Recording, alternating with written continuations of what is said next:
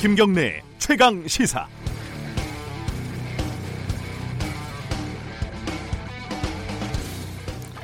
어제 최강 시사 방송에서요.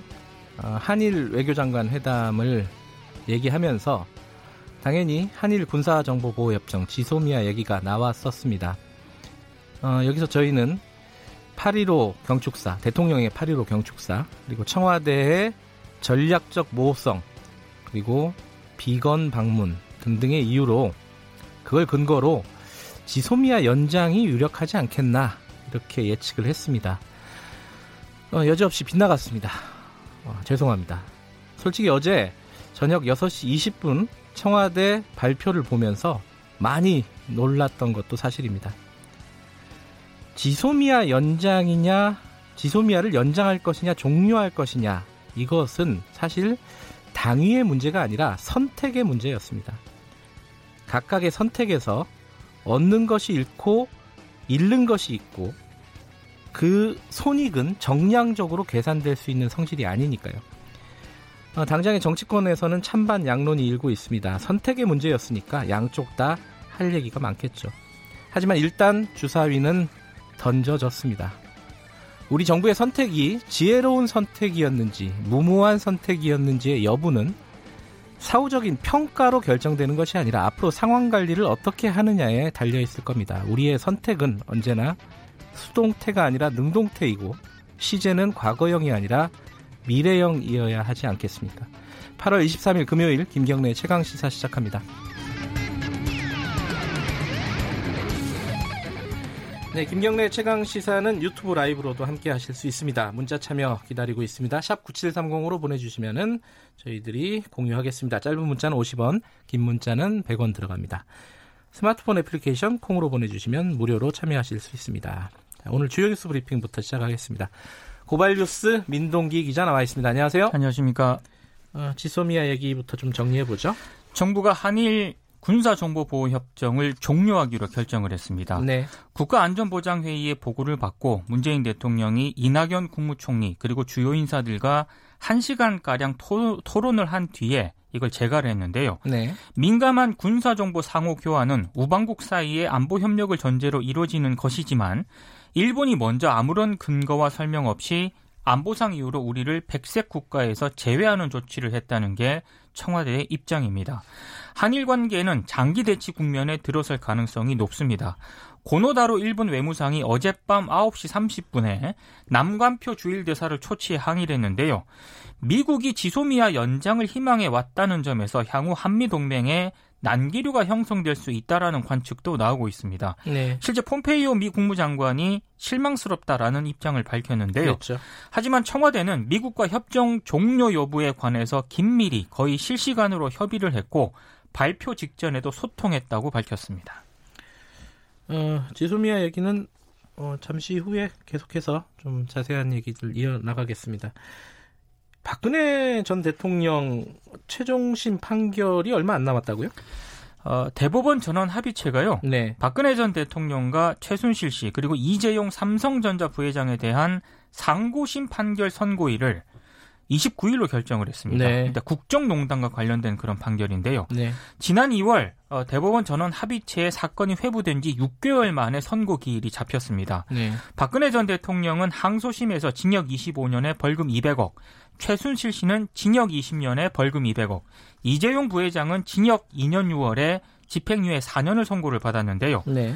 핵심 쟁점은 이재용 부회장이 박근혜 전 대통령 쪽에 제공한 승마용 말 3마리가 이걸 뇌물로 볼 것인가 여부입니다. 네. 34억 정도 되거든요. 네. 박근혜 전 대통령과 최순실 씨의 1, 2심 재판부는 이걸 뇌물로 봤지만 이재용 부회장 항소심 재판부는 뇌물로 보지 않았습니다. 그래서 집행유예를 선고를 했고 이재용 부회장은 석방이 됐는데요.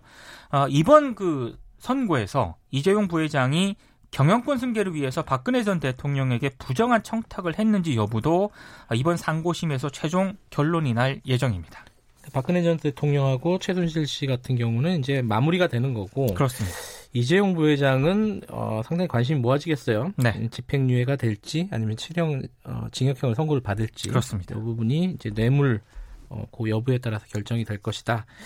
29일 날 좀 자세하게 알아봐야 될 것 같습니다. 다음 소식은요?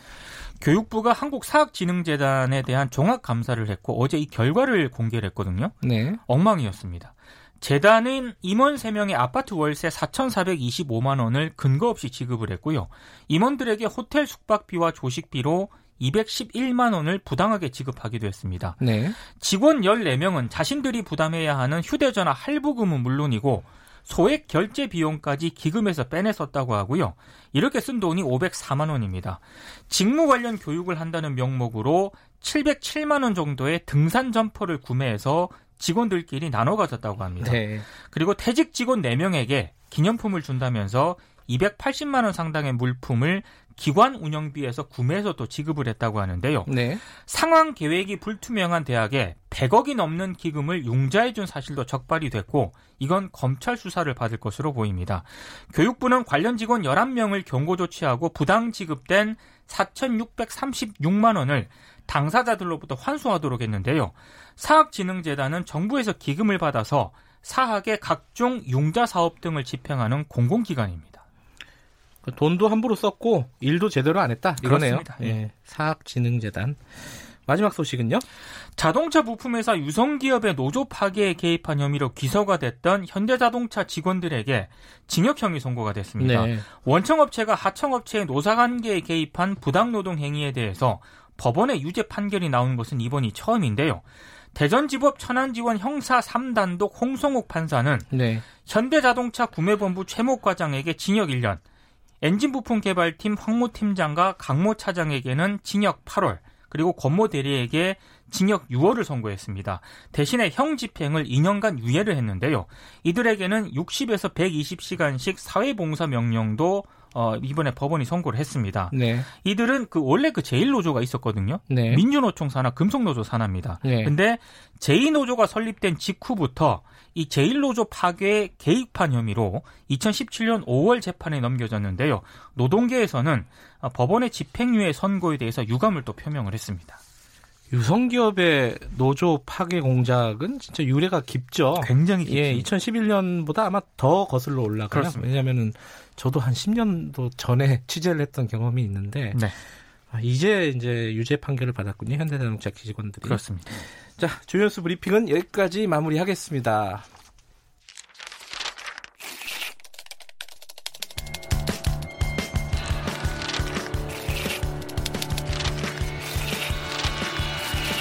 민동기의 저널리즘 M. 네, 어, 한 주간의 언론 보도 중 놓치면 안 되는 기사를 저널리즘의 시선으로 다시 들여다보는 민동기의 저널리즘 M입니다. 오늘 이번 주는 어떤 내용으로 할까요? 홍가희 씨가요. 디지털 조선일보를 대상으로 손해배상 청구 소송을 제기했거든요. 요건 꽤 오래된 얘기죠. 그렇습니다. 네. 1심에서 이제 승소를 했는데 네. 이번 주에 2심 결과가 나왔습니다. 그래요? 역시 승소를 했습니다. 아, 서울중앙지법 제4민사부가 지난 21일 1심에 불복해냈던 디지털 조선일보 항소를 기각을 했습니다. 음흠. 그러니까 1심에 이어서 2심에서도 홍가희 씨 손을 들어줬다는 그런 얘기인데요. 이 얘기를 오늘 좀 해볼까 예. 합니다. 어, 홍가희 씨를 뭐 모르시는 분들도 있겠죠. 그 세월호 참사 당시에 어, 해경이 구조 활동을 제대로 하지 못한다 이런 식의 인터뷰를 했다가 뭐 검찰에 구속되고 언론에서 마녀 사냥을 당하고 옥, 옥살이도 했죠. 예, 네. 그랬던 분입니다. 최강 시사에서도 그 1심에서 홍가희 씨가 이겼을 때 인터뷰를 했었어요. 그렇습니다. 본인하고 직접. 2심은 어떻게 나왔어요?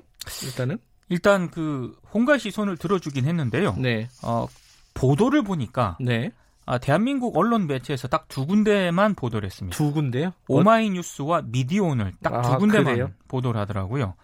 아, 근데 지금 많은 매체와 굉장히 많은 기자들이 있는데 두 군데서만 보도를 하는 거는 다 어디 갔습니까? 조금 이해가 안 갑니다. 그러니까 원래 그 1심 소송 결과도 상당수 언론들이 외면을 했거든요. 그래요?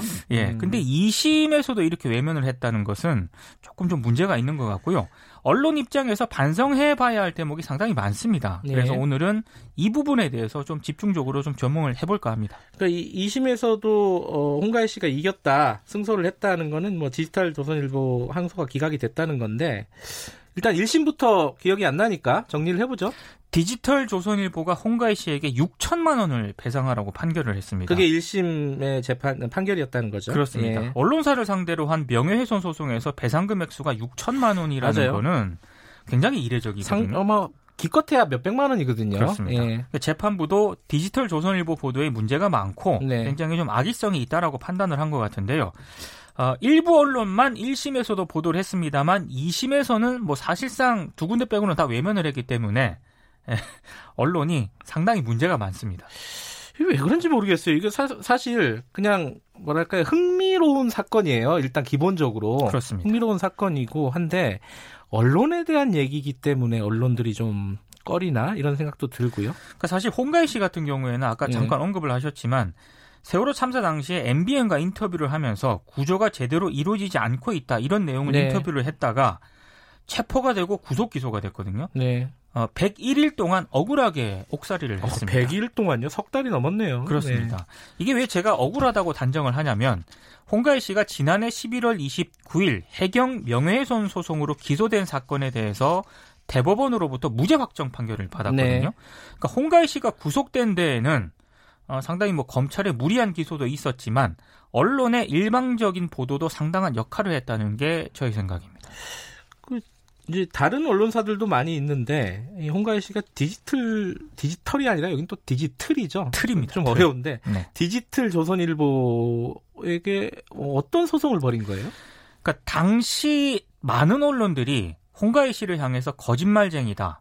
허언증 환자다 이렇게 보도를 했거든요. 기억이 나요. 근데 예. 유독 디지털 조선일보가 좀 많이 보도를 했습니다. 아. 그래서 홍가희 씨가 1억 5천5백만 원의 손해배상 소송을 제기한 건데요. 네. 어떤 내용을 보도를 했냐면은 인터넷 등에 떠도는 소문 등을 바탕으로 홍가희 씨가 걸그룹의 전 멤버 사촌 언니를 사칭했다. 유명 야구 선수들의 여자친구라고 밝히고 가짜 스캔들을 만들었다. 네. 연예부 기자를 사칭했다. 허언증 정신질환자다. 이런 내용의 기사를 디지털 조선일보가 무려 27건이나 보도를 합니다. 근데 이 내용은 모두 허위로 밝혀졌습니다. 어, 이게 사실 당시에 어, 이른바 찌라시 네. 예, 그쪽에서 많이 돌던 얘기인데 이게 네. 다 기사화 시켰어요 사실 사실인 것처럼 보도했죠. 를 예. 근데 다 거짓말인 걸로 허위로 밝혀진 거고 이 1심 판결에서 어, 조선일보 2심도 마찬가지지만은 조선일보 손을 들어준 이유는 판결문에 나오겠죠. 그 사실 이 판결문을 제가 이번에 다시 봤거든요. 네. 근데 언론의 기본, 기본 중에 기본을 지적하는 내용이기 때문에 다시 읽어보면서도 부끄럽다는 생각을 했는데요. 네. 개인의 사생활에 대한 내용을 기사화함에 있어서 그 내용의 진실 여부를 미리 조사 점검해야 하는 것은 언론 기관의 기본적 책무다. 네. 이런 점이 판결문에 명시가 되어 있었고요. 예. 근데 조선일보는 공익적 사안보다는 이 원고의 사생활, 원고라고 하면 이게 홍가희 씨를 얘기하는 네. 건데요. 원고의 사생활 관련 소문들과 원고를 거짓말쟁이 허언증 환자라고 무차별적으로 보도했다라는 부분도 있습니다. 그러면서 조선일보 보도에는 이 같은 주장을 인정할 증거가 전혀 없다라고 지적을 했는데요.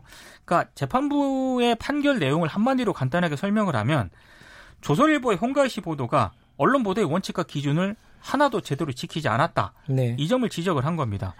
6천만 원이라는 이 손해배상 판결이 나온 것도 네. 이 이유 때문이지 않을까 싶습니다. 어, 2심은 뭐 1심의 연장선이니까요. 그리고 근데 2심 판결이 끝나고 나서 뭐 취재한 언론들은 많지 않지만은 홍가희 씨가 언론에게 어떤 소감을 밝혔나요? 오마이뉴스가 유일하게 인터뷰를 했더라고요. 예. 언론 피해자들을 위해 좋은 선례가 남았다고 생각을 한다. 잘 버텼구나라는 생각에 뿌듯한 마음도 든다 이런 소감을 밝혔습니다. 근데 홍가희 씨가 그 2심 재판 전에 긴장을 전혀 안 하다가 한 20분 정도 앞두고 갑자기 떨렸다고 음, 합니다. 사람이니까요. 예. 왜냐하면 패소는 전혀 생각을 안 했는데 조금이라도 금액이 깎이거나 네. 조금이라도 조선일보 쪽에 유리하게 결과가 나오면 어떡하나 이런 생각 때문에 좀 떨렸다고 하는데요. 근데 2심 판결이 나온 날 잠을 아주 잘 잘 것 같다. 뭐 이런 소감을 음. 좀 밝히기도 했습니다. 예, 아까도 잠깐 언급을 하셨는데 이 디지털 조선일보가 심했지만 다른 언론들도 비슷했다 이런 거 아닙니까? 그죠? 사실 대법원으로부터 홍가희 씨가 무죄 판결을 받기 전까지 검찰이 항소, 상고 계속했거든요. 네. 4년 7개월 만에야 피고인 신분을 벗었습니다. 근데 이제 박근혜 정부에서 벌어진 국가폭력의 피해자이기도 하지만 네. 언론의 무차별적인 허위사실 유포로 명예가 훼손된 언론 보도 피해자이기도 하거든요, 홍가희 네. 씨가. 근데 지금 재판 결과와 상관없이 언론이 상당히 반성할 대목이 많다는 게 저희 생각인데 1심도 그렇고 네. 2심 결과 역시 거의 대다수 언론이 홍가혜라는 이름을 외면을 했습니다. 이거 음. 봤을 때 한국 언론은 여전히 좀 갈 길이 먼 것 같습니다. 이게 왜 한국 언론에서 이런 일들이 자꾸 벌어지나 여러 가지 이제 분석이 있을 수 있지 않겠습니까? 네. 그 중에 하나는 아주 단순한 분석인데 기사가 너무 많다. 그렇습니다. 이 기자 1인당 써야 되는 기사가 너무 많으니까 네. 아무거나 막 써대는 거죠. 네.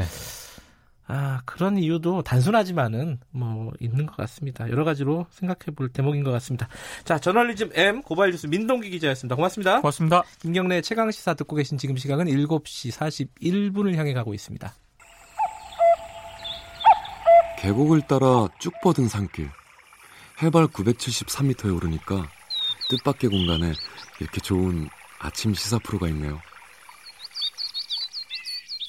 도시에서 18년째 탐사보도에만 몰두해온 경래 씨. 이곳에서 맑고 명랑한 시사를 꿈꿉니다.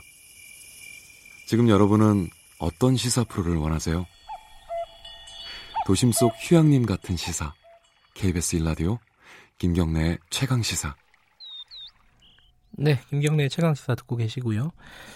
오늘은 사실 주요한 뉴스가 두 가지죠. 음, 하나는 지소미아 한일 군사 정보 보호 협정 종료를 결정한 부분 이게 뭐 앞으로 어떻게 될 건가 이게 제일 걱정일 겁니다. 일본과의 관계 그리고 미국과의 관계 혹시 문제가 더 커지거나 어, 새로운 문제가 발생하지 않을까 이 부분이 오늘의 가장 큰 뉴스고요. 그 조국 법무부 장관 후보자에 대한 얘기도 어, 계속 이어지고 있습니다. 의혹도 오늘은 어, 바른미래당 쪽 연결을 해보겠습니다. 바른미래당 오신환 원내대표와 관련 얘기들을 좀 나눠보겠습니다. 안녕하세요. 네, 안녕하세요. 오신환입니다. 네. 어, 어제가 원내대표 취임 100일이셨다고요? 네네, 그렇습니다. 어느덧 100일이 됐습니다. 축하드립니다. 예, 예. 어, 당 얘기는 조금 뒤에 하고요. 급한 얘기부터 좀 열어, 여쭤볼게요. 네. 지소미아, 어, 종료를 결정을 했습니다. 청와대에서. 네네. 어떻게 생각하십니까? 일단 뭐 총론적으로 한번 평가를 좀 들어보죠. 어, 뭐 정부도 어, 고심 끝에 내린 결정이라고 판단은 되지만요. 네. 좀 앞서 말씀하신 대로 이게 빈대 잡으려다가 초과 삼간 다 태우는 그런 결정이 아니길 바라는 마음입니다. 아하. 아, 이게 단순히 이제 한일 간의 군사보호 협정을 뛰어넘어서 네. 아, 이게 에, 한밀 간의 안보 축을 이루고 있는 거 아니겠습니까? 네. 그런 과정에서 어, 청와대는 어, 심도 있게 미국과 소통하면서 결정을 했다라고 말은 하지만 네. 오늘 언론에 나온 것을 보면 미국이 공식적인 반응을 하지 않았습니까? 네. 굉장히 좀 우려를 표하고 실망한다는 어, 표현을 썼죠. 예, 실망한다는 네. 표현을 썼습니다. 그렇기 때문에 향후에 이제 예, 이 한미 관계에 미치는 영향까지도 우리가 고민을 하지 않을 수 없습니다. 그래서 네. 어 저는 기본적으로 어 처음부터 이 일본이 정치 외교적인 문제를 네. 어, 우리에게 경제 보복으로 치환해서 행위했던 이 문제에 대해서 강력하게 반발했고 이것은 우리가 도저히 받아들일 수 없다라고 얘기한 것이거든요. 네. 그런데 우리가 또다시 이것을 군사 안보적인 측면으로 다시 대응하는 것이 과연 우리에게 음. 실익이나 명분이 있을까 이런 부분들을 좀 고민해 볼 필요가 있다. 네. 아 그래서 정부가 어, 결정적으로 이것을 갑자기 급선회하면서 결정하게 된 그 원인이 어디에 있는지는 좀 들어봐야 할 것 같습니다. 네. 근데 어제 정부, 그러니까 청와대 쪽에서 발표한 내용들을 좀 보면요. 네. 어, 그러니까 우리 정부 차원에서 여러 차례, 어, 심지어 이제 대통령 경축사에서도 그렇고 대화 제의를 하지 않았습니까? 네네. 어, 뭐 정상회담 제의도 하고 뭐 여러 가지 제안을 했는데 일본 측에서 아무 반응이 없었다는 거예요. 그러니까 이 상황에서 우리가 선택할 수 있는 선택지가 어, 음. 이게 한계가 있는 거 아니냐. 요렇게 이제 청와대는 이런 취지로 설명을 했는데 이거는 어떻게 보고 계십니까? 어, 뭐 이제 정부로서는 그런 고심이 있을 수 있다고 생각하지만 네. 그 모든 것이 우리 국민들의 피해가 최소화되고 특히 국가 안보에 대해서 우리에게 실익이 있느냐 없느냐 이런 판단을 네. 해야 되는데 네. 거기에는 앞서 말씀드린 대로 한미일의 군사 동맹 축이 있거든요. 네. 아, 이런 축을 우리가 그냥 무시하고 갈 수 있는지 네. 이런 것을 좀 면밀히 봐야 된다고 생각하고요. 예. 어, 이제 야당의 입장에서는 특히 미국의 반응을 봐서는 어, 그런 우려가 있을 수 있다. 지금 네. 걱정스러운 분이 분명히 있습니다. 예. 어, 그렇다고 해서 어, 이제 자유한국당에서는 이제 이 결정을 철회하라는 주장을 하고 있던데 네. 현실적으로 철회를 할 수 있을까요? 지금 발표를 한 상황에서 어떻게 보세요? 아, 현실적으로는 그것을 번복하기가 쉽지 않죠. 이것도 예. 어쨌든 일본의 경제 보복으로 인해서 시작된 촉발된 문제이지 않습니까? 네네. 예, 그런 상황에서 우리 대한민국으로서는 지금 어떤 대응들을 해 나가고 있는 과정인데 네. 이것을 이미 발표하고 다시 그것을 덮을 수 있는 그런 상황은 아니라고 봅니다. 예. 네. 일부에서는요, 어, 이 얘기가 나오고 있습니다. 조국 법무부 장관 후보자에 대한 의혹들이 계속 커지고 있는 상황인데, 네. 어, 뭐 말하자면 이른바 물타기다. 조국 후보자에 대한 논란을 덮기 위한 거다라는 일종의 뭐라고 할까요? 해석이라고 할까요? 음모론이라고 할까요? 뭐 이런 얘기들이 나오고 있습니다. 오신환 원내대표께서는 요 얘기는 어떻게 보시는지 궁금하네요. 아, 뭐 어제 오전까지만 해도 네. 사실 지소미아가 조건부로 유지되는 것이 아니냐 이렇게 다들 어, 예측하고 있었거든요. 네. 근데 정부가 갑자기 급선을 해서 지소미아를 파기한 그 이유가 무엇인지 네. 어, 이 부분에 대해서는 좀 구체적으로 어, 청와대의 답변이 있어야 될 것 같고요. 네. 어, 그런 것들이 명쾌하지 않기 때문에 지금 어, 조국 후보자의 이슈 때문에 온 지금 전국이 난리가 난 거 아닙니까? 이런 네. 과정에서 어, 그것과 연관이 있는 것이 아니냐 이런 추측을 해볼 수는 있다고 생각합니다. 다만 네. 그것의 연결고리가 확실하게 있는 것은 아니죠. 예. 네. 아, 명쾌한 해명이 아, 이유가 아직 어, 공개되지 않았기 때문에 여러 가지 추측들이 나오고 있는 거다. 이런 거네요. 예. 알겠습니다. 이 조국 후보자 얘기가 나왔으니까 그쪽 얘기로 좀 넘어가 볼게요. 어, 뭐 여러 당에서 바른미래당도 지금 조국 후보자는 어, 지명 철회나 자진 사퇴해야 된다 이런 입장이신 건가요? 네 물론입니다. 지금 음. 어, 여러 가지 지금 의혹들이 뭐 까도 계속 나오고 있는 지금 같은 상황에서 국민들이 이제는 실망을 뛰어넘어 지금 분노하고 있거든요. 네. 어, 이런 부분들을 청와대는 좀 직시하고 어, 하루빨리 조치해야 된다 이렇게 보고 있습니다. 그 내용을 떠나서요. 일단 그거는 어, 청문회는 어떻게 생각하세요? 이게 어, 여당은 어, 법에서 정해놓은 대로 열자 8월 말에 열자는 거고 어, 야당은 9월로 넘기자는 건데 아, 자유한국당은 어, 바른미래당 입장은 공식적으로 뭔가요? 청문회는 뭐 해야 된다는 입장입니다. 다만 예. 지금 어, 잘못 알려진 것이 예. 뭐 국회법 절차에 8월 말에 하는 것이 정해져 있다 이렇게 예, 이야기하고 있는데요. 그건 맞지 않습니다. 네. 아, 그러니까 지금 어, 국회에 정부가 요청한 이후에 20일 이내에 그것을 어, 송부하게 돼 있고요. 예. 그 송부가 이루어지지 않을 경우 재송부 요청을 10일 이내에 아, 정부가 또다시 할 수 있거든요. 네. 예, 그렇기 때문에 그런 의미로 보면 9월이 넘어가도 예. 그뭐 절차적으로 법을 어기거나 이런 것은 아닙니다. 예, 절차적으로는 그런데 그럼 어, 내용적으로는 어, 이게 사실 궁금한 부분들이 국민들도 많이 있지 않습니까? 그래서 청문회장에서 좀 자세하게 들어보고 싶다 이런 의견을 갖고 계신 분들도 있을 것 같은데 네네. 어, 오 원내대표께서는 어떻게 생각하시는지요? 네, 합의가 돼서 9월이라도 예. 지금 전 청문회를 해야 된다는 입장이고요. 지금 말씀하신 대로 어, 야당으로서도 청문회를 열어서 지금 물어보고 싶은 것들이 굉장히 많습니다. 그렇겠죠. 예, 예, 예. 그렇기 때문에 예, 청문회는 절차대로 이루어지는 것이 저는 마땅하다 이렇게 보고 있습니다. 물어보고 싶은 게 많다는 거는 어, 그 중에 제일 물어보고 싶은 게 어떤 거죠? 뭐 무엇보다도 지금 이슈가 예. 되고 있는 어, 조국 후보자의 딸의 문제가 가장 큰 예. 화제가 아니겠습니까? 지금 예. 어, 특히 젊은 층이 갖고 있는 상실감과 이 분노 이런 것들은 어, 입시 부정과 연관된 것이 아니냐. 그리고 우리는 지난 정부의 정유라에 대한 기억들을 탱생히 하고 있고요. 네. 어, 그런 과정 속에서 어, 지금 하나씩 하나씩 지금 거짓말이 드러나고 있는 상황이지 않습니까?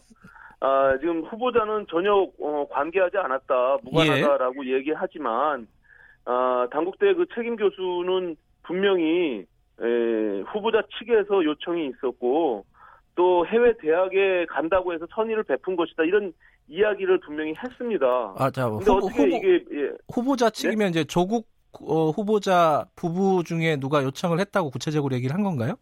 그렇죠. 후보자 어. 측이라고 분명히 얘기를 했기 때문에 어. 예 이거는 부모와 무관하다고 볼 수가 없고 네. 특히 이그 지금 당국대학교 책임 교수의 경우는 그 자녀들이 둘이 같은 고등학교를 다니면서 네. 어 서로 인연을 맺고 있었던 거 아닙니까? 네. 이런 관계 속에서 전혀 어, 무관하고 모르는 일이다 이렇게만 하기에는 네. 어, 느 국민도 그것을 믿기가 어렵다. 음. 이 부분에 대해서는 사실상 어 저는 청문회에서 어, 모든 것이 밝혀지기 어렵다면 예. 이 부분은 분명히 이, 검찰에서 수사를 통해서 어, 명확하게 밝힐 필요도 있다 이렇게 보고 있습니다. 예. 그 특검하고 국정조사 얘기가 나오고 있잖아요. 바른미래당도 예. 요두 부분에 대해서는 동의를 하시는 건가요? 아 저희는 어저께 에, 이미 어, 예. 검찰에다가 정식으로 고발장을 접수했습니다. 네.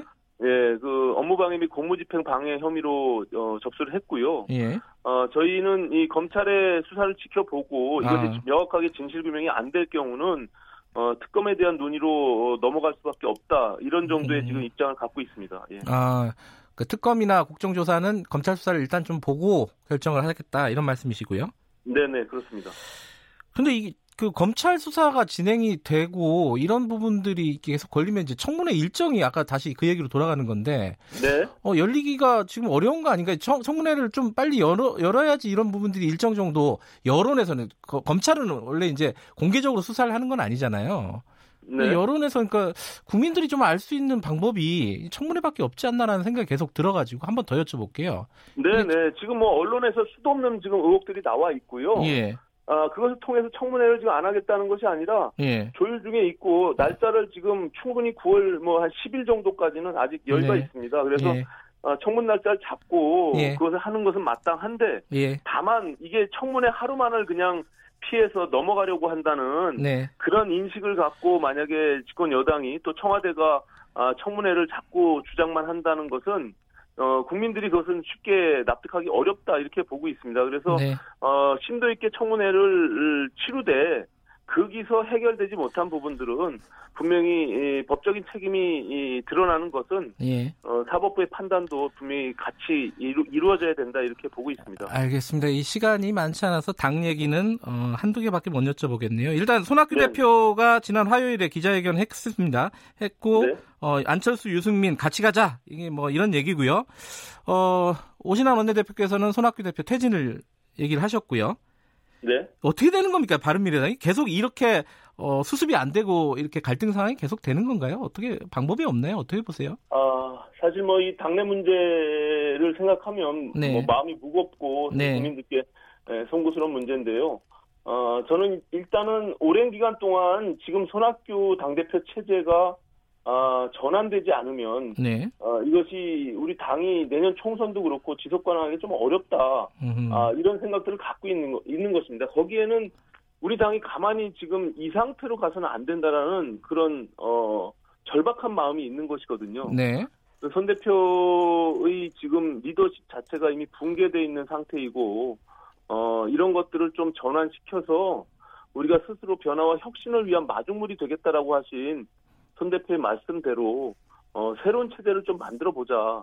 거기서부터 우리가 다시 예, 자강하고 혁신하고 화합해보자. 뭐 네. 뭐 이런 이야기를 하고 있는 것인데 네. 이게 서로의 입장들이 지금 팽팽히 맞서서 어, 해결이 안 되고 있는 그런 상황입니다. 그 안철수 전 대표랑 유승민 전 대표가 뭔가 좀 결단을 하고 공개적으로 밝혀야 되지 않느냐 이런 얘기도 있는데 이런 것들은 시점이 언제쯤이라고 보세요? 어, 일단은 뭐 본인께서 국민들과 약속한 어, 추석 10% 어, 워딩이 있지 않았습니까? 아, 손학규 그 대표 약속이요? 예. 네네. 그래서 어, 추석을 전에 저는 예. 어, 손학규 대표가 이 부분에 대해서 결단을 내려달라라는 말, 말씀을 이제 공개적으로 했고요. 네. 아, 그 즈음이 되지 않을까 저는 이렇게 보고 있습니다. 어, 추석 즈음에 뭔가 변화가 있을 것이다 이런 말씀이신 거네요. 네네. 알겠습니다. 그때까지 한번 기다려보죠. 알겠습니다. 오늘 말씀 감사합니다. 네, 고맙습니다. 네, 오신한 바른미래당 원내대표였고요. 김경래 최강시사 1부는 여기까지 하겠습니다. 잠시 후 2부에서는요, 어, 더불어민주당 김진표 의원, 자영당 김용우 의원과 최고의 정치 토론 마련되어 있습니다. 잠시 후 뉴스 듣고 돌아오겠습니다.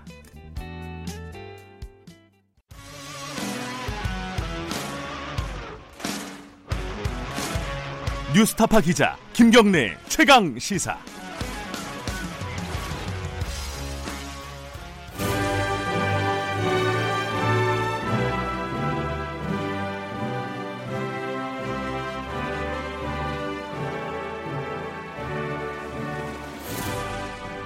김경래 최강 시사 2부 시작하겠습니다. 매주 금요일은 어, 최고의 정치 코너 마련되어 있습니다. 전국의 가장 뜨거운 현안을 여야 의원 두 분과 이야기 나눠보는 시간입니다. 오늘도 어김없이 두 분 나와 계십니다. 더불어민주당 김진표 의원님 안녕하세요. 네, 안녕하십니까. 네. 그리고 자유한국당 김영우 의원님 안녕하세요. 네, 반갑습니다. 어, 유튜브 라이브로도 보실 수 있습니다. 어, 유튜브 라이브는 유튜브에서 KBS 일라디오 검색하고 들어오시면 되고요.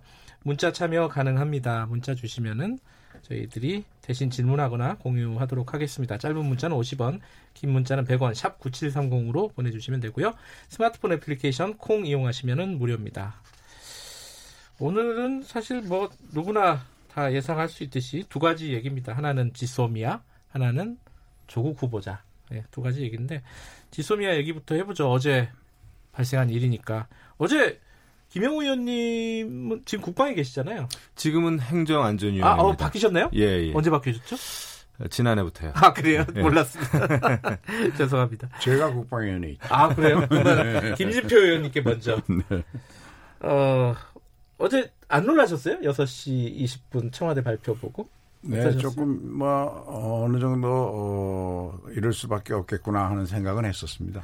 이럴 수밖에 없겠구나라는 건 구체적으로 어떤 거였죠? 어, 일 우선 논리적으로 네. 제가 네. 그 한일의원연맹 분들하고 같이 저 일본에 갔을 때, 아, 예. 어, 전에 국방위원장을 했었던 평택의 그 원 유철 유철 의원이 예.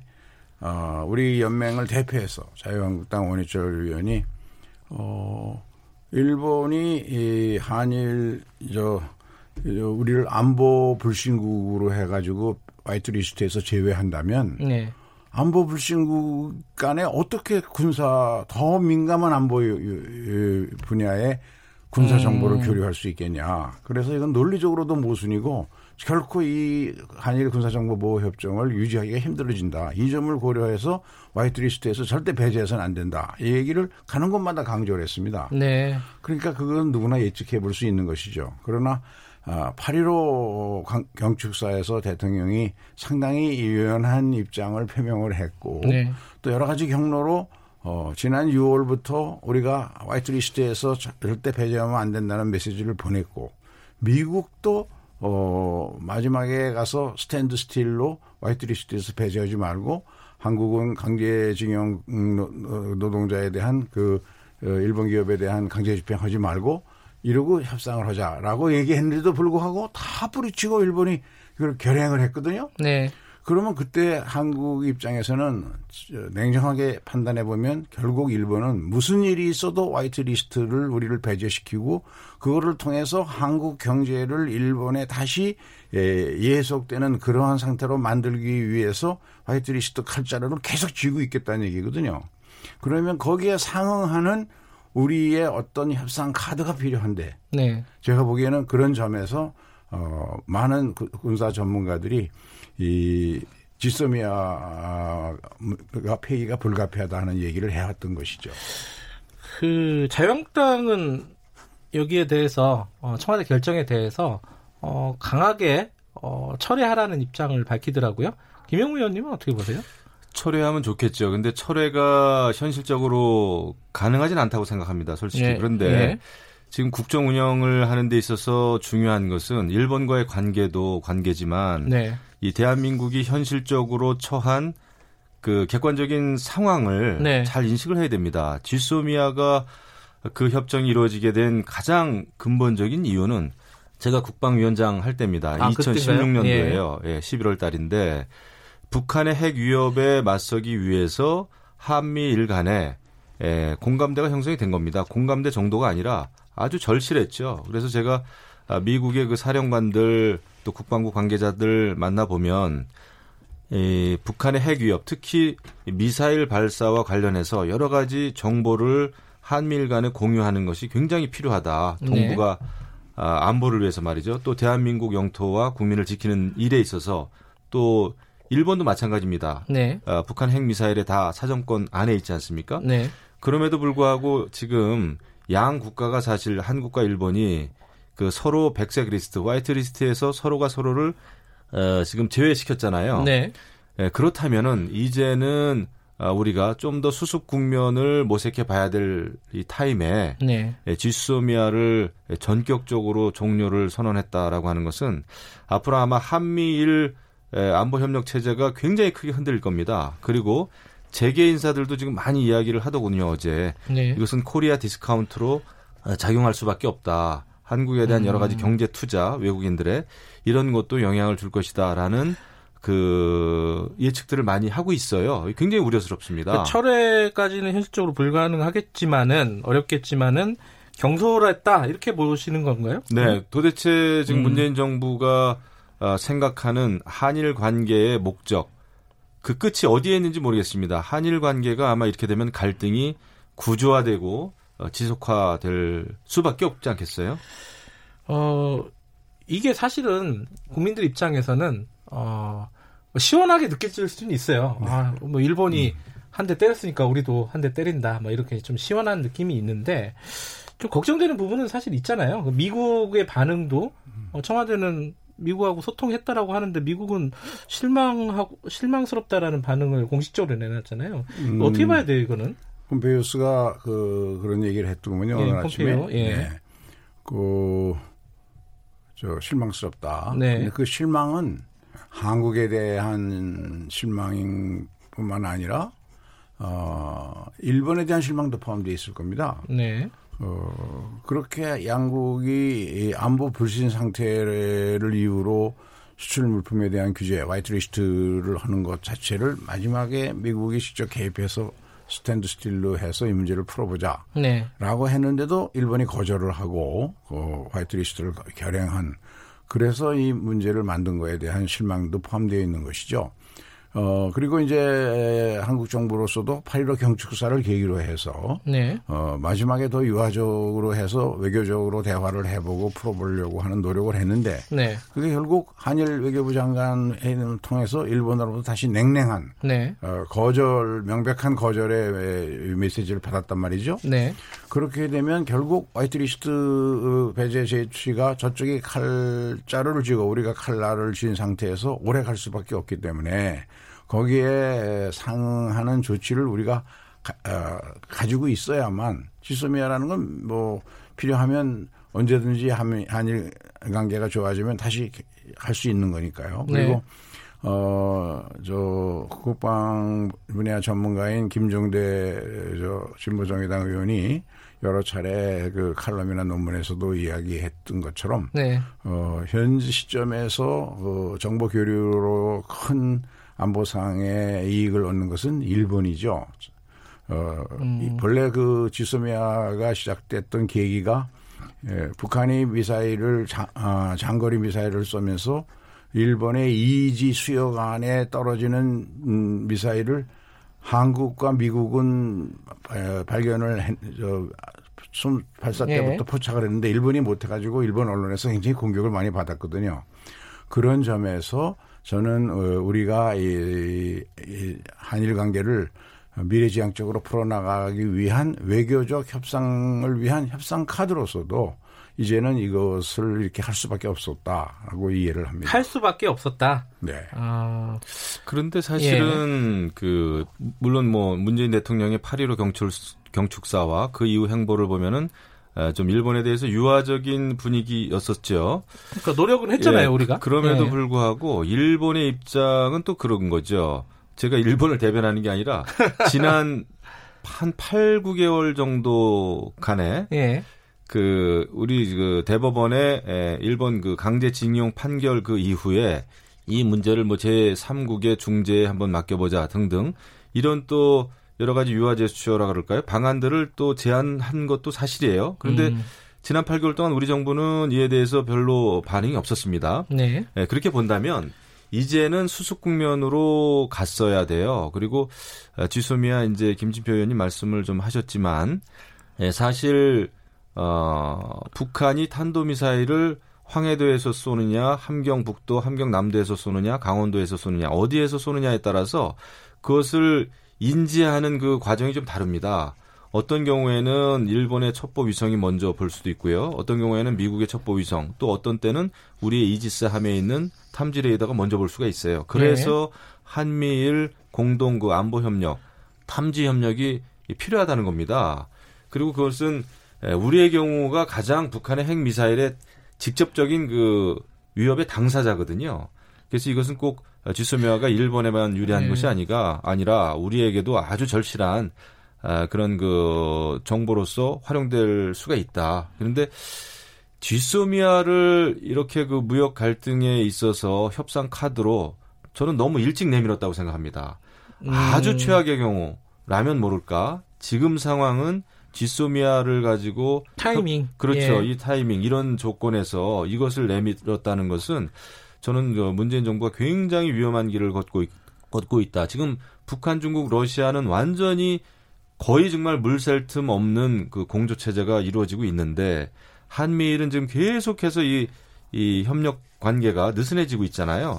결국은 어 우리 대한민국 대한민국 국민들만 위기에 빠지는 게 아닌가 이런 그 위기 의식이 좀 생기죠. 예, 김지표 의원님 말씀 좀 듣고 대략, 대략 마무리해야 될 것 같아요. 예. 어, 저는 음, 이 문제에 대해서는 한미일 군사 협력, 음, 한미 동맹 예, 이것이 가장 중요하다고 생각합니다. 그런데 에, 이 지소미아의 그 종료에 관해서는 어, 상당히 오랜 시간부터 어, 미국이 스탠드 스틸을 얘기하기 전부터 어, 일, 미국에 대해서 우리의 입장을 이야기해오고 협력을 해온 것으로 알고 있습니다. 어제 김유건 그 청와대 안보 1차장 네. 어, 백브리핑에서 상세한 얘기를 했습니다만은 어, 그 거의 실시간으로 미국하고 이 문제에 관해서는 충분하게 대화를 하면서 설명을 해, 해왔다. 그래서 네. 에, 우리가 이런 외교적 노력을 하는데도 불구하고 어, 일본이 이, 이 화이트리스트 문제, 수출 규제 문제에 대한 외교적 대화회장에 나오지 않는, 않고 지금처럼 지난 6월부터 어, 우리가 이 8월 말이 다 돼가는 지금까지 계속해서 다각적인 노력을 했는데도 일본이 예. 응하지 않으면 우리로서는 이런 불신 관계 속에서 어떻게 민감한 군사 정보를 교류할 수 있겠느냐. 예. 예 그런 점을 알겠습니다. 얘기했다는 점에서 또 한 가지 강조하고 싶은 것은 본래 한일 군사정보보호 협정은 한미일이 일종의 군사 동맹으로서 같은 화면을 보고 어, 어, 북한이나 또 다른 네. 나라로부터의 어떤 미사일 공격에 동시에 같이 작전할 수 있는 그런 시스템을 만들기 위해서 네. 어, 정보 보호를 첫 단계로 하고 사드의 삼각 협력 관계 그리고 이런 것들을 운영하는 시스템으로 피, 필요한 것입니다. 지금도 지소미아가 없어도 티사라는 협력 체제를 통해서 미국을 네. 중간 단계로 넣어서 어, 우리가 수집한 정보를 미국, 우리가 승인하면 미국을 통해서 일본에 줄 수 있고, 거꾸로 일본이 수집한 정보를 우리가 받을 수 있는 있거든요. 그런데 지금은 공동 작전을 하기 위한 그런 거로 발전시키기 위한 그런 동맹 체제를 만들기 위해서 필요한 건데, 우리를 안보 불신 국가라고 해가지고 어, 수출 규제 대상에서 우리를 하는 네. 이런 단계에서는 그 그런 군사 정보 보호를 서로 교류하기가 어려운 것이죠. 근데 지난 7월 25일입니까? 예, 짧게 좀 정리해 주세요. 예, 정확히 예. 기억은 안 나지만 25일인지 하도 미사일을 많이 발사를 해서 북한이 네. 그때도 우리가 초동 단계에서 북한이 쏜 그 미사일 동해 쪽으로 쏜 거죠. 우리가 그 궤적을 추적을 하지 못했습니다. 결국 음. 일본의 도움을 받았어요. 그때 결국 이제 600km 이상 이제 날아간 그 탄도 미사일의 궤적 이것도 우리가 일본의 그 정보 자산에 도움을 받을 정도로 어, 사실은 쥐소미아가 아, 우리에게 주는 이득이 컸다는 거죠. 네, 그리고 한미 동맹, 동맹국인 미국의 국방부 대변인 이스, 아, 데이빗 이스트번이죠. 이 한일 간에 이 서로 다른 입장을 빨리 해소해주기 바란다라고 예, 논평을 냈죠. 근데 미국의 정보로 대체 가능하다는 게 이제 김진표 의원님. 그거는 제가 볼때 네. 그렇지 않습니다. 네. 아, 제가 국방위원장 할 때 많이 음, 그 보고도 받았지만 원하는 것은 예. 일본의 그 정보 예. 어, 제공의 역할도 굉장히 그 무시 못할 정도로 있어요. 국방위원회에서요. 네. 김종대 의원의 저 이 문제 방금 예. 전에 김영 의원님이 하신 문제에 대한 정보사령관과 국방부 장관에 대한 저 추궁적 질문이 계속됐었어요. 네. 어, 최근에 북한의 연이은 발, 저, 미사일 발사에 대해서 일본으로부터 도움받은 적이 있느냐. 네. 거기에 대해서 어, 저, 바, 받은 적이 없다. 기본적으로 발사하는 단계에서는 우리와 미국이 우리가 더 빨리 포착할 수 있고 네. 문제는 그 미사일의 예, 비행거리와 그, 그 다음에 형상 이런 것들을 제대로 알려면 탄착 지점에서의 정보가 필요한데 네. 탄착 지점의 정보는 그거는 일본, 일본이 더 정확하게 알 수 있죠. 일본 네. 연해 네. 일본 바다에 가까운 쪽에 떨어진 것은 그런 정도의 의미가 있는 것이죠. 네. 알겠습니다. 이, 어, 이 조국 후보자 얘기도 해야 돼서 어, 사실 이제 한일 관계, 어, 한미 관계 조금 더 다뤄야 되는데 그거는 뭐 다음 주로 좀 넘기도록 하고요. 네. 조국 후보자 얘기를 이게 뭐 너무 계속 지속돼 가지고 좀 지겨우신 분들도 있을 것 같아요. 일단은 자영당 쪽에서는 청문회 일정에 대해서 어떻게 생각하세요? 지금 뭐 빨리 열어야 되는 거 아니냐라는 여론도 있고 청문회 어. 일정은 잡아야 되겠습니다만은 예. 왜냐하면 지금 우리 국회 청문회라는 것이 사실상 어, 하루에 끝나지 않습니까? 예. 끝나고 나면은 이제 대통령은 강제 또 어, 임명을 한단 말이죠. 예.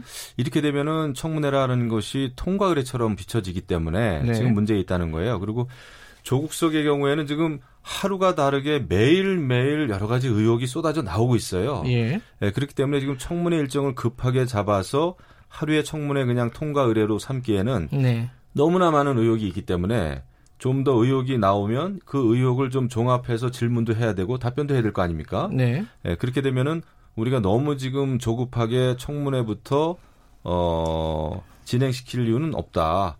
계속해서 매일매일 지금 정말 아 침에 신문 보기가 무서울 정도로 예. 예, 새로운 의혹들이 나오고 있잖아요. 경악할 수준의 의혹이 나오고 있지 않습니까? 예. 김진표 의원님, 저, 네. 저 여쭤보고 싶었던 게, 어, 지금 여론은, 어, 뭐, 저기 조국 후보자에 대해서 좀 실망하고 뭐 이런 여론들이 분명히 존재합니다. 그 일정 부분. 네. 그런데 그 이인영 원내대표나 이렇게 당에서 나오는 메시지를 보면은 음. 어 지금 조국 법무부 장관 검찰 개혁을 흔들려고 하고 어, 지금 문재인 정부를 흔들려고 하는 세력들, 가짜뉴스, 약간, 어, 시각이 그런 것 같아요, 지금, 어, 더불어민주당에. 이거 어떻게 봐야 돼요? 음, 우선은 그, 김영 의원님 조금 전에 말씀하신 예. 청문회 문제는, 어, 국회법에 정해진 절차를 반드시 지켜야 되죠. 국회법은 청문 요청을 받으면 30일까지는 청문회를 마치도록 했고 그렇게 된 우리 청와대가 14일 날 청문 요청안을 제출했고 그리고 요, 에, 저 16일 날 소관 상임위원회 회부됐으니까 국회법상 30일까지는 청문회를 마치게 돼 있거든요. 15일 내에 끝내야 되니까. 네. 그런데 이제 자유한국당이 이 국회법을 안 지키는 거를 아주 당연한 권리로 행사하고 있어요.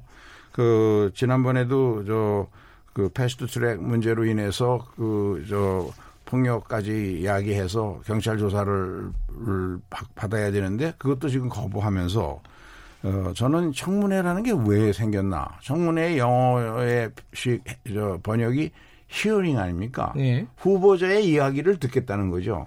의혹 제기는 아마 지금보다 더 많이 저 제기된 경우가 없었을 겁니다. 제가 조사를 해보니까 지난 일주일 동안 조국 관련 기사가 무려 12,100건이에요. 어, 그 포탈에서 조사하신 거예요? 네네. 네. 그런데 예를 들면 어, 지금 그 어, 미국 야구계를 아, 메이저리그를 저 섭렵하고 있는 저 유현진 선수 이거 1,600건 또, 어, 저, 누구죠? 유명한 연예인 그, 저, 이혼 기사 구혜선 씨 700건.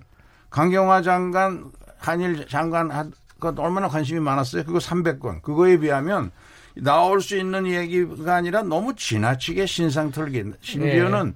그, 저, 조국 후보자의 동생의 이혼이 무슨 상관이 있습니까?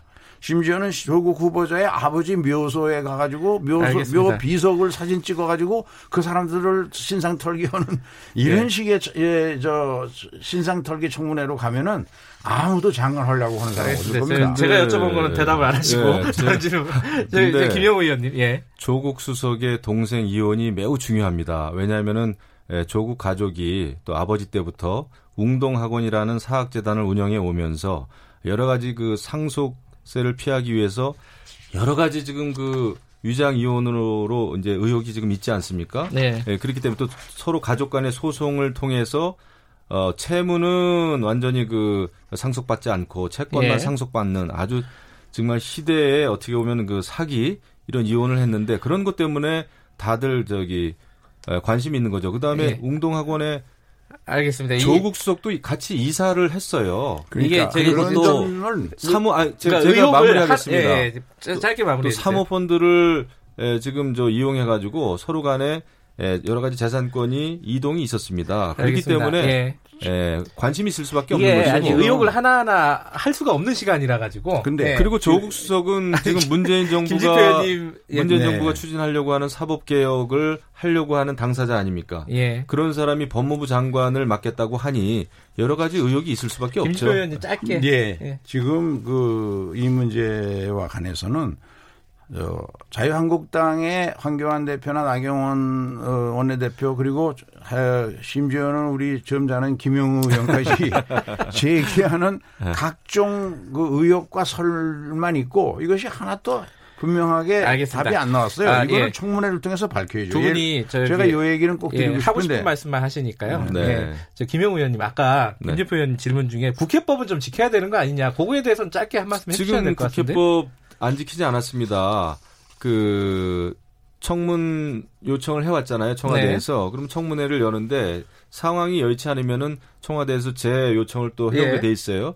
그래서 아, 앞으로 아마 9월 한 10일 전후까지는 충분히 시간이 있습니다. 네, 국회법을 아. 지키지 않은 게 아니에요. 아니, 의혹이, 추석, 추석까지 끌고 가실 의혹이 워낙 거죠, 일어나고 있으니 알겠습니다. 네, 그렇게 하는 것이죠. 아, 그 김진표 의원님 그 말씀은 좀 아까 시간이 많지 네. 않아가지고 네. 대답을 좀 해줬으면 좋겠어요. 그 더불어민주당에서 너무 이 사건을 정치공학적으로만 해석하는 거 아니냐. 라는 아니 그럴 수밖에 얘기요? 없는 것이 예. 조국 후보자를 임명한 가장 근본적인 이유가 네. 사법 개혁을 완, 제도적으로 완성하자는 데 있는데 네. 어, 지금 사개 특위의 위원장이 자유한국당 의원인데 특위의 종료 시간이 얼마 안 남았거든요. 네.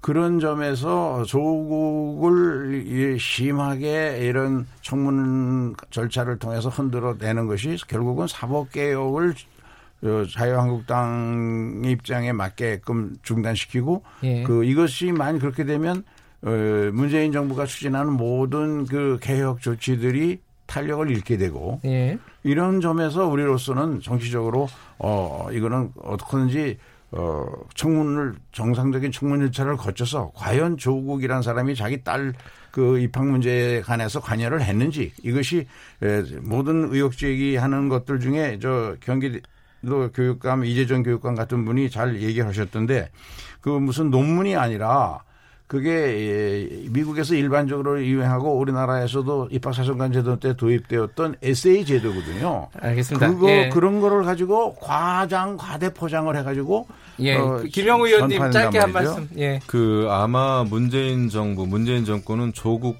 수석 이번 네. 건으로 해서 저는 레임덕에 이미 들어갔다 생각합니다. 이걸 피할 수가 없어요. 조국 수석을 임명하기도 어렵고 임명 안 하기도 어려운 상황입니다. 그리고 네. 어, 경기도 교육감 이재정 교육감이 논문과 그 에세이도 구분 못하는 알겠습니다. 이런 정도 오늘, 수준이면 오늘 두 분 고생하셨습니다. 여기까지 듣겠습니다. 너무 뜨겁네요. 3부에서 뵐게요.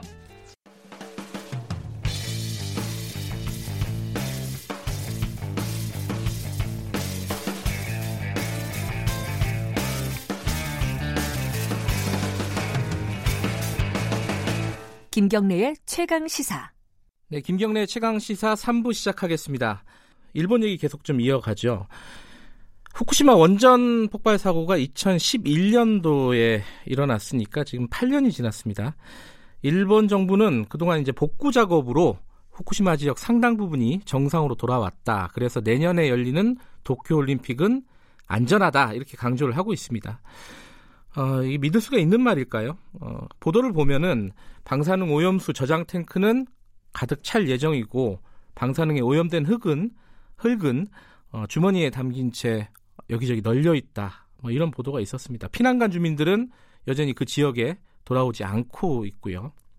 지금의 일본 상황 어떻게 봐야 할지 어, 일본의 원로 핵물리학자 고이대 히로아키 전 교토대 원자력 연구소 조교수 연결해서 자세한 얘기 좀 들어보겠습니다. 통역에는 유경덕 통역사 함께 해주시겠습니다. 안녕하세요. 안녕하세요. 그 최근 일본 정부는 그 피난 지시를 해제하고 어, 주민들에게 복귀를 권유하고 있다 이렇게 들었습니다. 실제로 복귀가 어느 정도나 이루어지고 있고 주민들은 일본 정부의 이런 지침 발표를 어느 정도 신뢰하고 있습니까? 주민 중에는 정부의 귀환 지시를 받고 귀환하고 있는 사람도 있습니다. 하지만 대부분은 노년층이며 젊은 사람, 특히 아이가 있는 가구의 대부분은 돌아오지 않았습니다. 또 귀환할 수밖에 없는 이유는 장시간의 고난에 지쳐 어쩔 수 없는 상황에 포기하고 정해진 것입니다.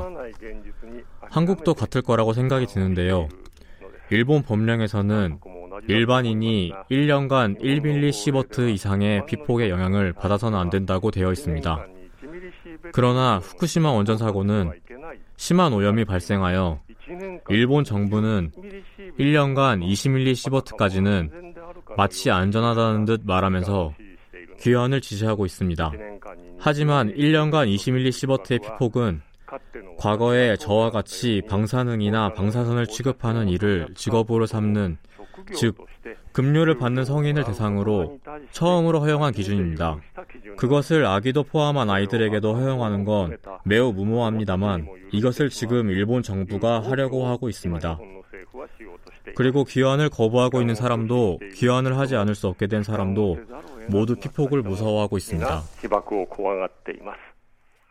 그리고 폭발 사고 이후에요. 어, 그 지역에 백혈병, 갑상선암, 유방암 이런 환자들이 늘고 있다 이런 보도를 본 적이 있습니다. 실제로 환자들이 많이 늘고 있나요? 그리고 일본 정부는 여기에 대한 입장이 뭐죠? まず皆さんに確認していただきたいのですが 먼저 알아주셨으면 하는 점이 있습니다만 피폭은 미량으로도 암, 백혈병, 유전적 장애, 순환기계 관련 질환 등을 발생시킨다는 것은 이미 학계의 정설입니다. 다만 이러한 병은 평상시에도 발생할 수 있기 때문에 인과관계의 입증이 매우 어렵습니다. 후쿠시마에서는 기존 학문상의 지경과 비교해 수십 배에 이르는 소아 갑상선암이 발생하고 있습니다. 하지만 일본 정부는 이번 후쿠시마 원전 사고를 겪고 정밀 조사를 하며 다수의 증례를 발견했을 뿐 피폭과는 무관하다고 주장하고 있습니다. 그러나 반대로 이야기하면 기존에 이러한 조사를 실시한 적이 없었다고 이야기하고 있는데 이번 기회에 제대로 조사를 하는 것이 정당한 태도라고 생각합니다. 그것도 하지 않은 상태로 피폭과의 인과관계 관련을 부정하는 등 이러한 것은 정당한 태도라고 할 수 없습니다. 제대로 된 조사를 하면 여러 건강 피해가 피폭으로 인해 발생하고 있다는 것을 입증할 수 있다고 봅니다. 하지만 일본 정부는 언론도 모두 동원해 사실 은폐를 하고 있고 일본의 국영 방송인 NHK를 포함해 후쿠시마 원전 사고 보도는 점점 줄어들고 있습니다.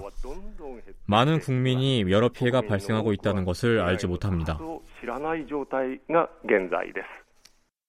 오늘 인터뷰에서 가장 궁금한 부분인데요. 이 방사능 문제 때문에 내년에 열리는 도쿄올림픽 우려가 큽니다. 도쿄올림픽 지금 이대로 열려도 되는 건가요? 그 선생님 의견을 좀 듣고 싶습니다.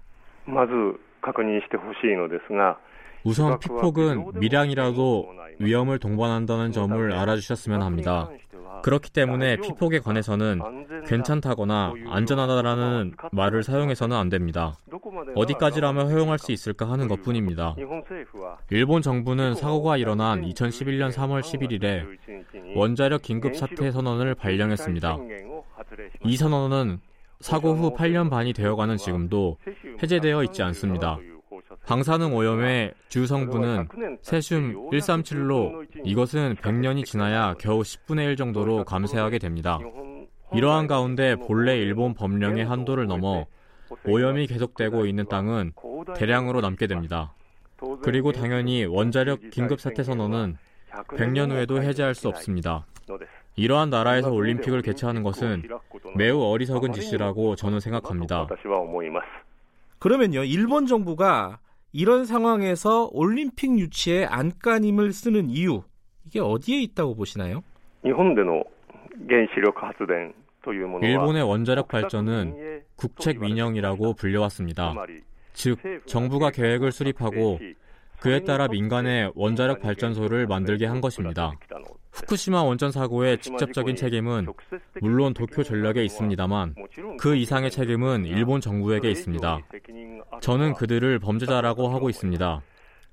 그 범죄자인 정부는 자신의 죄를 숨기려고 하기 때문에 국민의 시선을 후쿠시마 원전 사고에서 다른 곳으로 돌려 도쿄 올림픽에 열광하게 하는데 끌어들이려고 하고 있습니다. 도쿄올림픽과 관련해서 가장 걱정이 되는 부분이 먹는 겁니다. 후쿠시마산 식재료 문제. 이제 제일 궁금한 거는 일본에서도 후쿠시마산 농산물을 많이 먹고 있나요?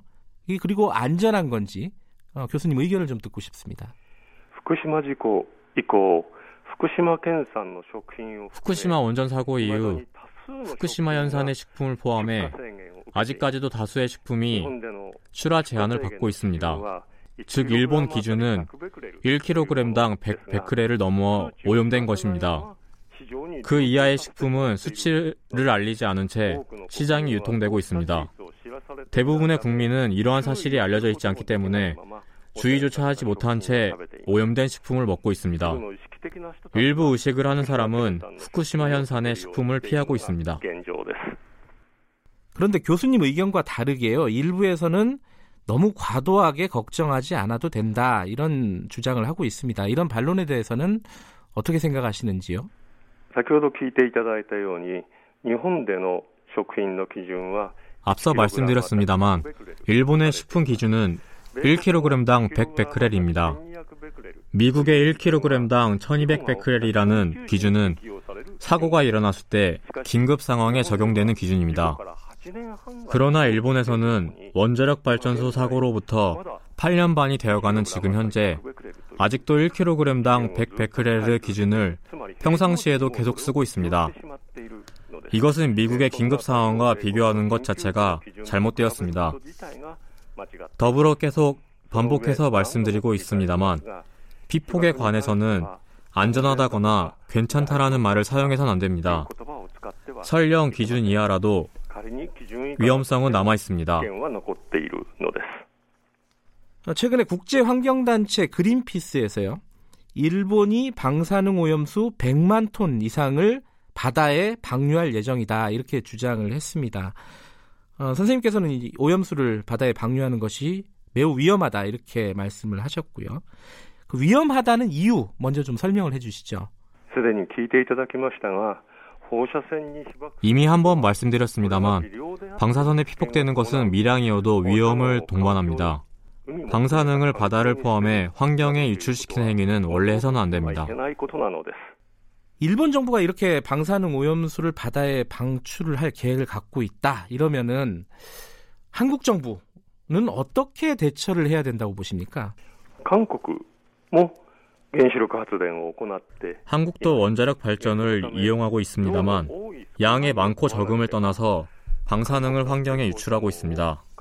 또 한미 원자력 협정에서 한국은 핵 연료 재처리를 허가받지 못하였습니다만 만약 한국이 재처리를 하게 된다면 대량의 방사능을 환경에 유출하게 됩니다. 일본과 같은 죄를 짓게 되는 것입니다. 한국이 핵 연료의 재처리를 하지 않고 원자력 발전을 이용하지 않는다고 선언할 수 있다면 일본에 항의해야 한다고 생각합니다. 그럼 현재요? 현재는 방사능 오염수를 일본에서 안전하게 보관하고 있습니까? 放射能汚染水に対して 도쿄 전력은 방사능 오염수를 여러 방사능 제거 장치를 사용해 오염수로부터 방사능을 제거하고 있습니다.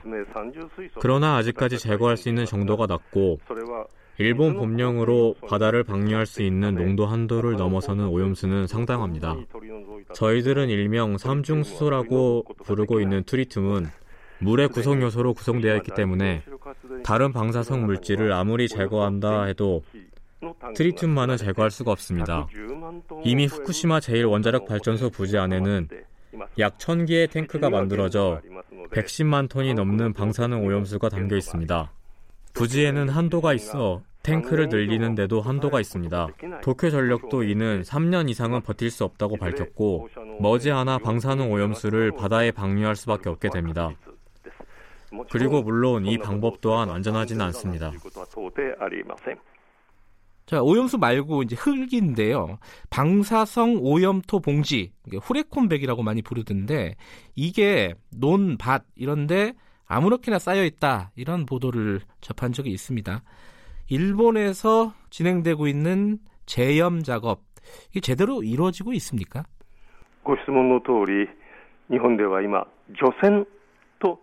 질문해 주신 대로 일본에서는 지금 재염이라고 불리는 작업을 하고 있습니다. 재염이란 오염을 제거한다는 의미입니다만 오염의 주된 정체는 방사능이며 인간은 방사능을 없앨 수 있는 능력이 없습니다. 즉 말의 본래 의미대로 이야기하자면 재염은 할 수 없습니다. 현재 하고 있는 일은 오염된 흙을 프레콘백에 담아 곳곳에 쌓아놓고 있기 때문에 저는 이것을 방사능을 이동시켰다는 의미로 이염이라고 부르고 있습니다. 방사능이 사라진 게 아닌 계속 쌓이는 프레콘백을 어떻게 해야 할지 모르겠습니다. 일본 정부는 이를 전국의 공공사업으로 확산하려고 계획하고 있습니다만 방사능을 확산시키는 것은 기본적으로 잘못되었습니다. 물론 이것도 괜찮다고는 할 수 없습니다. 그럼 오염수, 오염토 이런 걸 해결할 수 있는 근본적인 대책은 없는 건가요? 방사능을 없앨 수 있는 능력이 인간에게 없는 이상 근본적인 해결 방법이 없습니다. 다만 오염수를 더 이상 증가시키지 않게 하기 위해 물을 사용해 노심의 냉각 작업을 중지하는 것과 원자로 건물 내로 들어오는 지하수의 유입을 막기 위해서 지하에 동토벽이라고 하는 엉터리 벽이 아닌 제대로 된 벽을 만드는 게 필요합니다. 또 오염된 땅에 포함되어 있는 방사성 물질은 원래 도쿄 전력 후쿠시마 제1원자력 발전소의 원자로 안에 있던 도쿄 전력의 것입니다. 이것은 도쿄 전력으로 되돌려주면 됩니다. 후쿠시마 제1원자력 발전소에서 남쪽으로 15km 정도 떨어진 곳에 후쿠시마 제2 원자력 발전소의 넓은 부지가 있습니다. 그곳을 핵 관련 쓰레기 보관 장소로 만들면 된다고 저는 생각합니다. 네, 저희들이 생각하는 것보다 그리고 알고 있는 것보다 매우 심각한 상황이다 이런 생각이 드는데 이런 심각한 문제들이 일본 언론에서는 제대로 보도가 되고 있습니까? 일본의 국영방송 NHK를 포함해 일본의 유명 매스컴은 모두 정부에 지배당하고 있습니다. 그렇기 때문에 많은 일본 국민은 지금 현재 원자력 긴급 사태 선언이 계속되고 있는 것조차 알지 못하고 후쿠시마 원전 사고를 잊게 하려고 하고 있습니다. 앞으로 더욱 도쿄올림픽이 매스컴에서 다루어지며 후쿠시마 원전 사고는 더 잊혀져 갈게 될 것 같아 저는 걱정이 됩니다. 일본 언론들이 제대로 보도하지 않으니까 선생님 같은 분들이 이렇게 후쿠시마의 위험성을 적극적으로 알리고 계신다. 이렇게 볼 수 있겠네요. 선입관을 가지지 않고 진짜 사실을 알게 되는 것은 누구에게나 중요한 일입니다. 특히 과학 분야에 종사해온 저에게 있어 이는 더욱 중요하다고 생각해서입니다. 그럼 일본 정부는 후쿠시마, 후쿠시마 사고에 대해서 어떻게 대처를 해야 된다 이렇게 생각을 하십니까? 먼저 책임을 져야 하는 사람들이 스스로 책임을 져야 한다고 생각합니다. 다만 유감스럽게도 도쿄 전력의 회장과 사장 그 이하의 어떤 누구도 책임을 지고 있지 않습니다. 국책 민영으로서 원자력 분야를 추진해온 정치가나 관료 누구 한 명도 책임을 지고 있지 않은데요. 아무도 책임을 지지 않고 끝나는 것으로 괜찮다며 그들은 한번 정지시켰던 원자력 발전소를 재가동시켜 해외로의 수출도 목표로 삼고 있습니다. 저는 먼저 책임을 져야 할 사람들을 교도소에 보내야 한다고 생각합니다. 물론 원자력 발전소는 당장 모두 폐기하는 게 지금 일본이 국가로서 해야 할 일입니다. 마지막으로요, 좀 본질적인 질문을 드리겠습니다. 그 핵 물리학자로서 앞으로 원전 정책, 핵, 핵 정책은 어떤 방향으로 진행돼야 된다 이렇게 생각을 하십니까? 원자력 발전의 연료인 우라늄은 에너지 자원으로서 효율적이지 않으며 애초부터 에, 미래의 에너지 자원이 될 수 없습니다. 저비용으로 발전할 수 있다는 방법도 거짓말이었습니다. 후쿠시마 원전 사고 처리의 비용도 100조 엔으로 소용없습니다. 이것을 전기요금에 추가하게 된다면 1kW당 10엔을 넘게 됩니다. 지금은 어떻게 처리해야 할지 모르는 핵 관련 쓰레기의 처리 비용을 감안하면 놀랄 정도로 높아집니다. 또한 원자력 발전소가 안전하지 않다는 것은 후쿠시마 원전 사고로 증명되었습니다.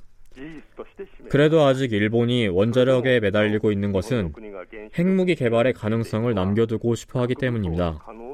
한국에 계신 분들에게도 제대로 된 사실을 보고 잘 생각해 주셨으면 좋겠습니다. 네, 일본뿐 아니라 전 세계를 상대로 조언을 주신 거다. 이렇게 들었습니다. 오늘 말씀 감사합니다. 고이대 히로아키 전 교토대 원자력 연구소 조교수였습니다. 통역에는 유경덕 통역사였습니다.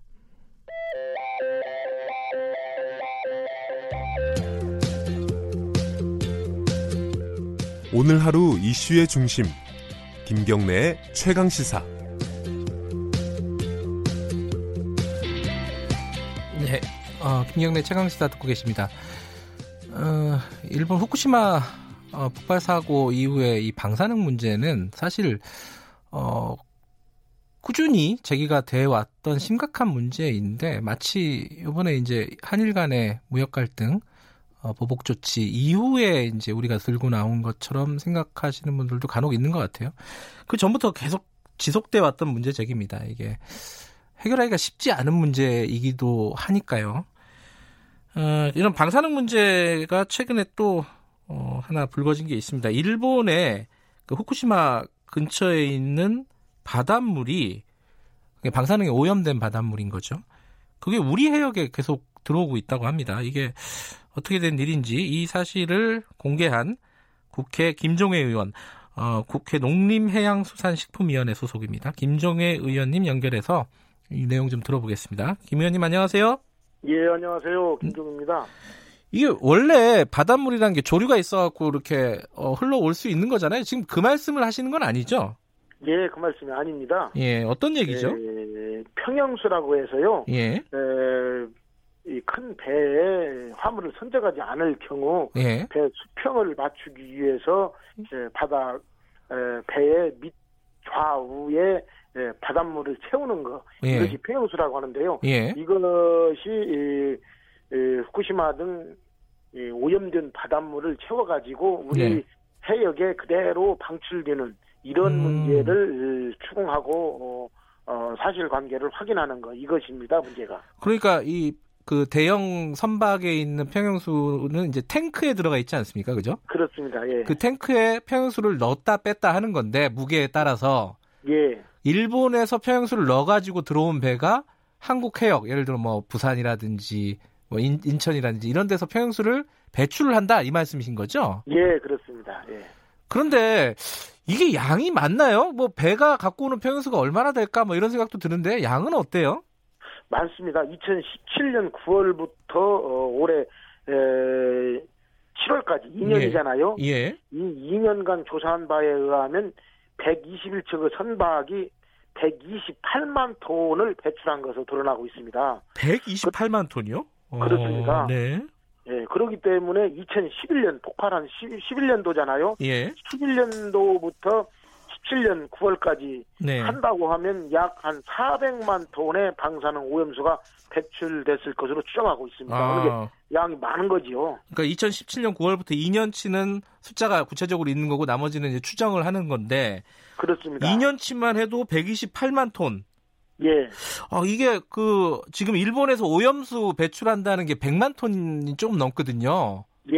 그러니까 128만 톤은 굉장히 많은 양이다. 이렇게 볼 수 있겠네요, 일단은. 그렇습니다. 양쪽에서 엄청 많고 있습니다. 네. 그 근데 그쪽에 그러니까 일본 항구에서 평양수를 갖고 들어오는데 그 항구들이 실제로 어, 방사능에 오염된 바다라는 거는 좀 근거가 있는 건가요? 그 부분에 대해서는 네. 구체적인 실태 조사가 이루어져야 하는데요. 네. 이 실태 조사가 어, 이루어지지 않고 있습니다. 문제는. 아 그래요. 예. 2013년 이후에 에, 방사능 오염 재측정을 한 번도 한 일이 없어요. 그러기 때문에 에, 미루어 볼 때 네. 추측할 때 분명히 오염됐을 것이다라고 볼 수 있는 거지요. 아 지금 말씀하시는 건 일본 쪽 말씀하시는 건가요? 그러지요. 예, 아, 예.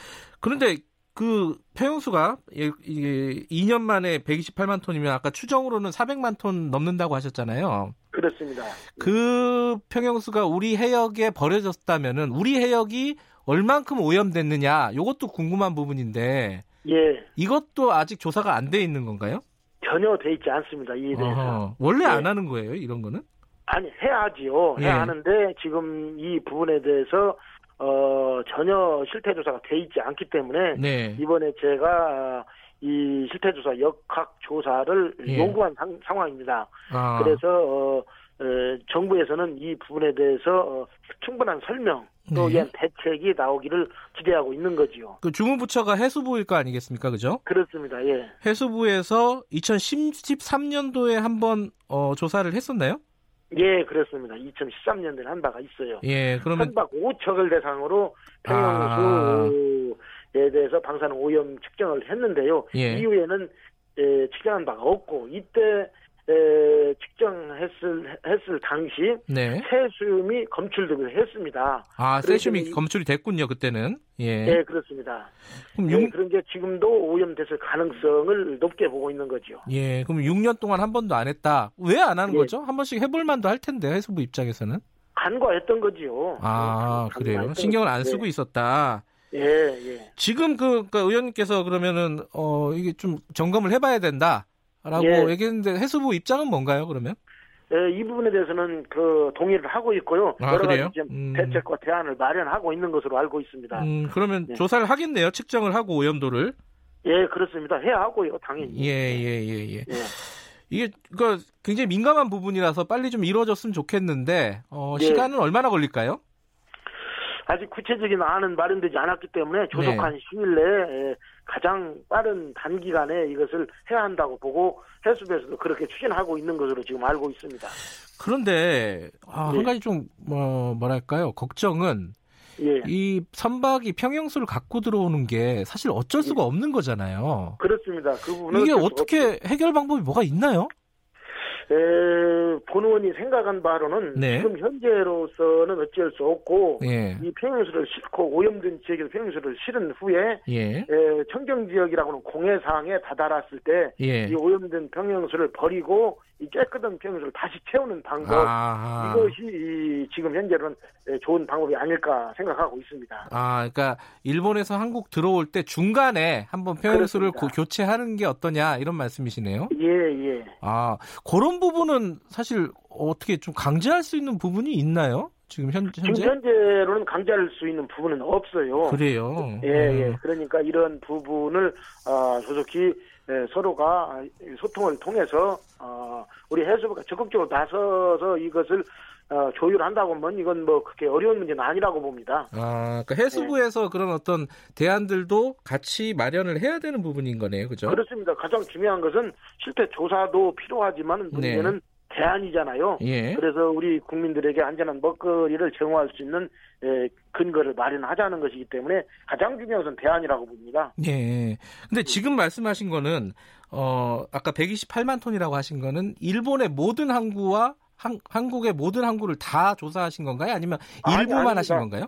일부가 아니라 에, 오염이 됐다고 생각되는 후쿠시마 현 있잖아요. 예. 여기에서 아오모리, 이와테, 미야키, 이바라키, 치파현 어, 등 에, 원전 사고로 인해서 방사능이 유출됐다고 보는 지역에서 출발하고 어, 했던 배를 으, 조사한 것이 전체 해외로 아, 조사할 필요가 없었던 거죠. 예, 후쿠시마 인근에 아까 말씀하신 어, 다섯 개 정도의 예. 어떤 항구에서 출발한 어, 한국에 예. 들어오는 예, 배들을 예. 다 조사하신 결과 이렇다.